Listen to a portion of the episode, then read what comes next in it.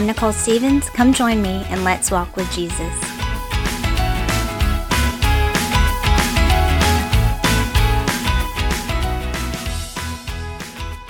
Hey, y'all, thanks for listening in again. I wanted to share something with you guys that was not Bible related, and you probably don't care. But I just found out um, in February, I'm in North Georgia, so I'm in zone 7B. Okay, I'm talking about gardening right now. Just tune out for a minute if you hate this stuff. Uh, but I just found out that in zone 7B, you can plant peas straight into the ground right now. Right now. You don't have to wait till April. You don't have to start some stuff inside and keep it. You can go outside and start your little garden with peas. Uh, you might not like peas, but I get excited anytime um, I can see something grow. It's just kind of a neat process, and I just like it. So I thought I would share that with you.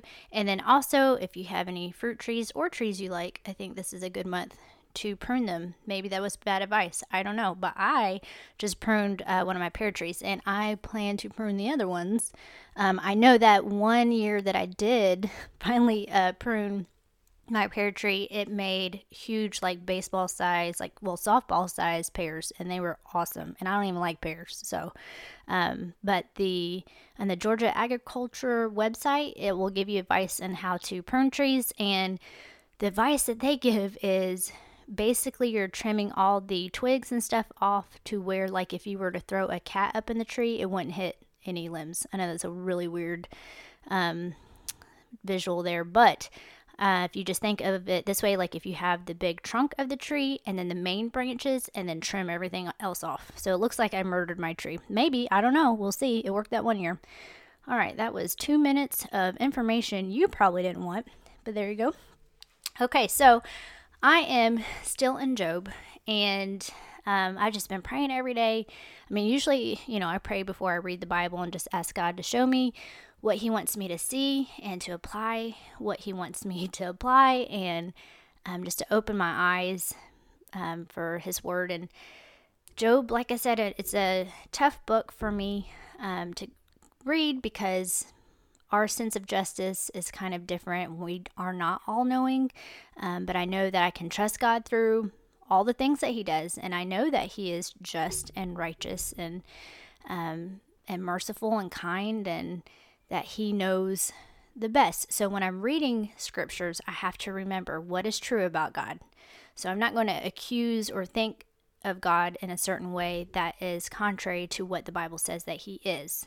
If I'm saying, hey, I believe in, in God and Jesus and I believe the Bible to be true, then I need to make sure I land on what the Bible says God is, if that makes any sense. So, all that to say, we're just kind of go over the some of the book of Job, not all of it.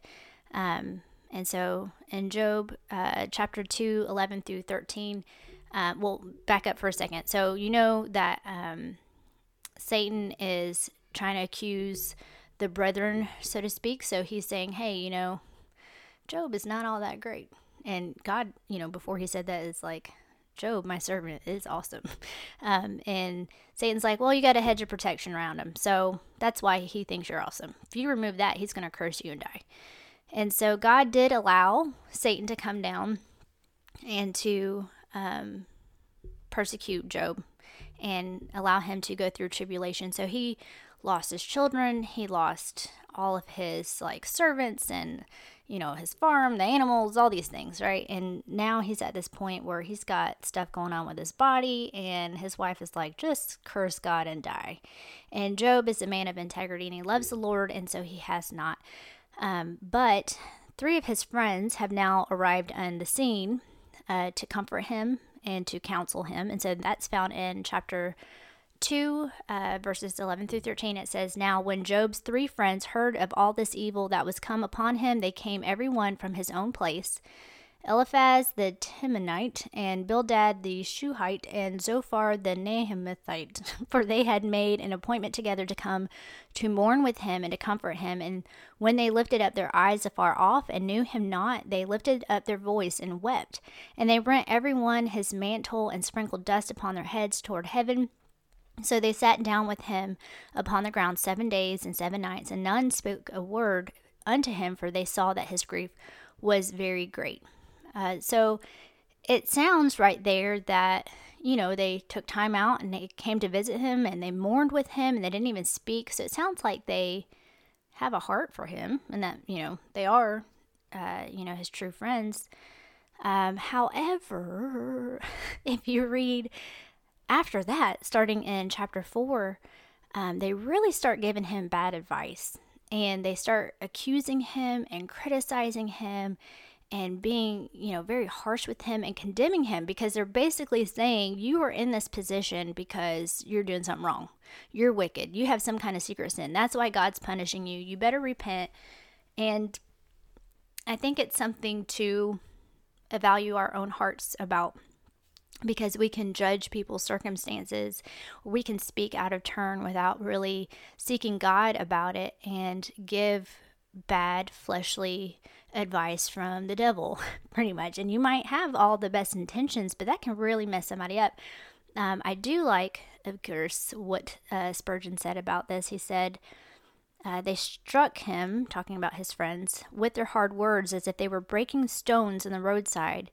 We ought to be very careful what we say to those who are suffering affliction and trial, for a word, though it seems to be a very little thing, will often cut far more deeply and wound far more terribly than a razor would.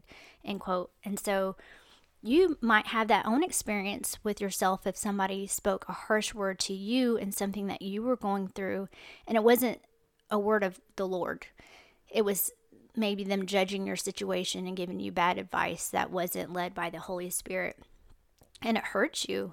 And then, you know, there's a lot of people, and I'm not saying this is for every reason, but there's a lot of people who don't want to come to church and don't want to be involved with other Christian people because a lot of times we speak out of turn and we speak by our own worldly wisdom and in our own pride. And so we hurt other people in such unnecessary ways and cause more pain um, than is ever needed because we're speaking uh, on our own accord and not from the Holy Spirit. So we're saying things then contrary to what God would say if we're not seeking God first. Does that make sense? And so I think in a world where there's so many words and there's so many ways to communicate, um, we throw around words really easily and um, carelessly. And so, whether you're doing that audibly um, or if you're doing that over the internet or, you know, through text message or whatever, you know, ask yourself Have I sought the Lord in this? You know, am I looking at what the Bible has to say? I'm taking this uh, biblical counseling class right now, and it does take such a weight off of you to know that when you're helping comfort somebody or you're helping trying to provide guidance to someone that if you bring it to God's word and you bring it to God, like all of that comes from there. And so you don't have to have things figured out and you don't have to carry the burden like you're going to mess something up because you know you're bringing it to God and it's God's wisdom and it's God's, um, you know, knowledge and all that kind of stuff that's going to help in that situation. Um, so I think it's something good to think about. Uh, I did want to talk about first, though, before you decide to give somebody wisdom or guidance, you really have to examine your life. What kind of relationship do you have with the Lord? Are you living in sin? Um, because that's going to be first and foremost uh, the first thing to deal with. And so if you read Matthew 7 1. Let's talk about that one verse for a minute. Judge not that ye be not judged. So we hear that a lot, and it's usually from the world quoting it or from people who are not right with the Lord, like say they got saved, but they're not living in a right relationship with, God, with God now. They're saying, hey, you know what? You don't judge me. God says don't judge. But that's not what God's saying.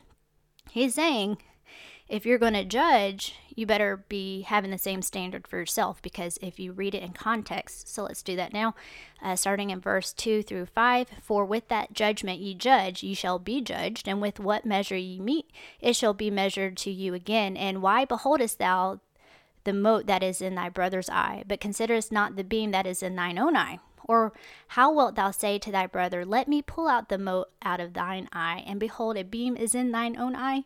Thou hypocrite, first cast out the beam out of thine own eye, and then shalt thou see clearly to cast out the mote out of thy brother's eye. So at the end right there, it's saying, like, hey, then you can cast out the mote out of your brother's eye, then judge. But don't have a big old plank in your eye and you're judging the speck of dust in your brother's eye. That's really freaking ridiculous, you know? And how often do we that do that? Where we haven't got right with God or we have some secret sins and we're not seeking God's face and we're not really, you know, trying to be submissive to the Lord, but we're going to be quick to point out other people's stuff. And you're not going to, one, really be hearing from the Lord to point out other people's stuff to help them get right with the Lord because you ain't right with the Lord. Does that make sense? So you got to make sure that you are um, living under the authority of God and, and His Word before you're going to be able to see with His eyes and be led by His Holy Spirit to point out anything else and, and we don't point out anything else in other people to make ourselves feel better like like you are not doing this right and i feel awesome right now.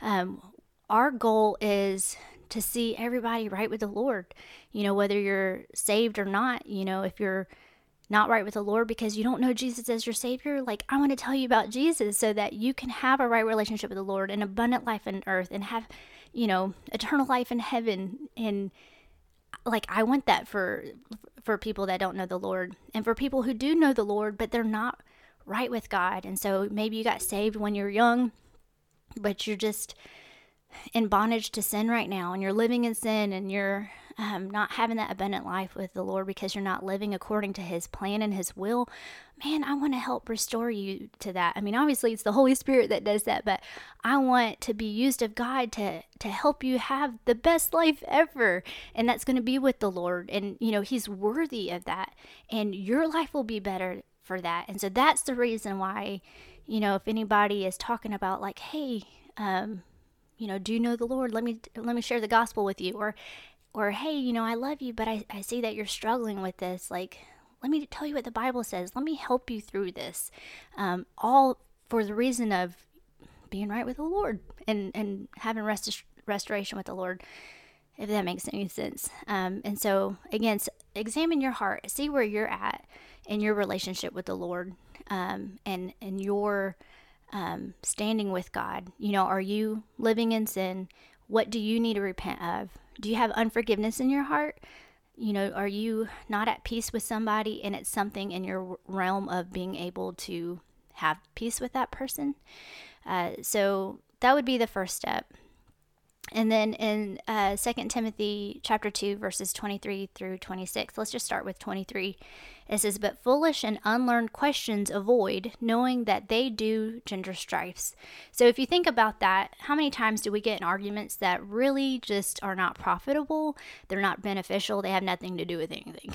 So if somebody wants to argue about what day to keep the Sabbath, I mean, not to say I have not gotten arguments about that, but is that, you know, profitable? Does that help restore somebody's relationship to the Lord?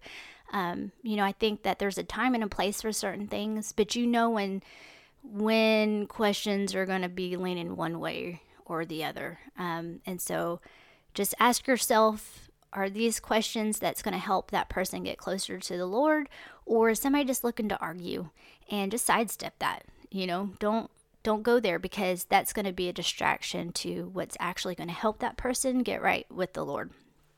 And then uh, let's continue verses 24 through 26.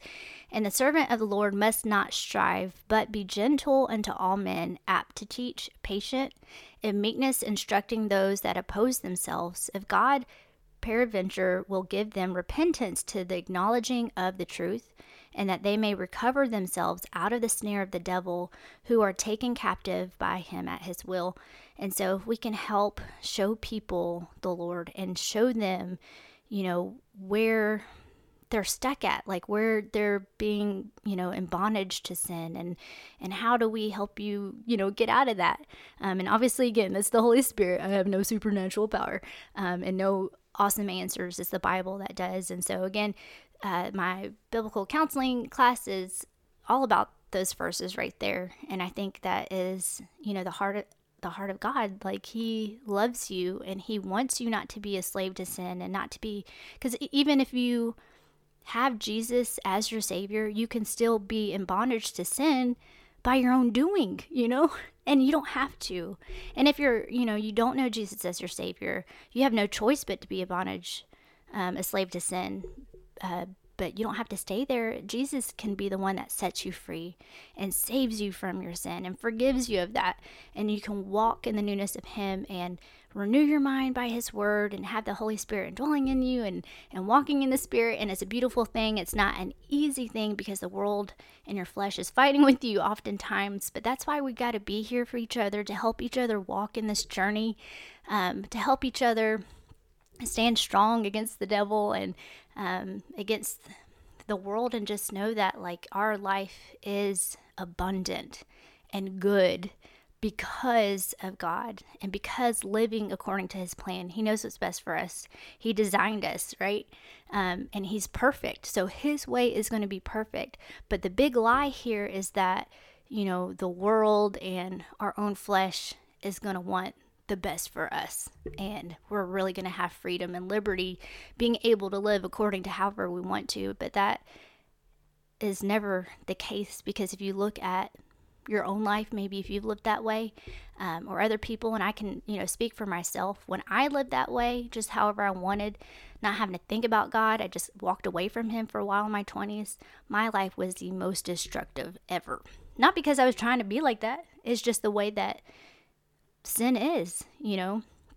Uh, the wages of sin is death, and sin begets more sin, and sin is opposite of God. And if God is everything good and lovely and perfect, then sin is everything opposite of that, which is nothing good if you don't know what opposite of all that other stuff is. So, anyways, I just thought maybe this would be a good um, topic to discuss, especially nowadays where you know, humans, anyways, always want to give our two cents, but then you have um, all these forms of communication where we're constantly giving our opinions and our thoughts and our advice and counsel. Um, and it's good to, again, examine your heart to see if you're right with the Lord and then examine the Bible to see what God's word has to say. Make sure when you talk to somebody and you, um, offer guidance or maybe they're asking you something you didn't even, you know, seek anything out, that you really go to the Lord about it because God's going to be the one that's able to give them victory. Um, and you got to be really careful with your words because even if you don't mean to, your words can discourage them, your words can ensnare them with the devil, um, your words can really cause a lot of harm if they're coming from your flesh. And so seek the word and seek God because King Solomon, he was the wisest king ever, but he was only wise because God gave him wisdom. And God says he will give wisdom liberally to anybody who asks of it. So all you have to do is ask God for his wisdom. He'll give it to you. You read his word, and then you counsel others from God's word alone. And, um, and then you will be able to um, help people have victory from God working through you, if that makes sense. All right. I'm going to add a old song to the Spotify podcast playlist. Um, I'll link the Spotify playlist in the notes. This is an old song by Matt Redman, or at least this version sung by him, and it's Let My Words Be Few. And it says, uh, You are God in heaven, and here I am on earth, so I'll let my words be few. Jesus, I am so in love with you, and I'll stand in all of you. Yes, I'll stand in all of you and I'll let my words be few. Jesus, I am so in love with you. All right, if y'all have any questions, prayer requests, or need a physical Bible, feel free to DM me on Instagram at Walk with Jesus Podcast or email me at walkwithjesuspodcast at gmail.com and I'll talk to y'all next Monday.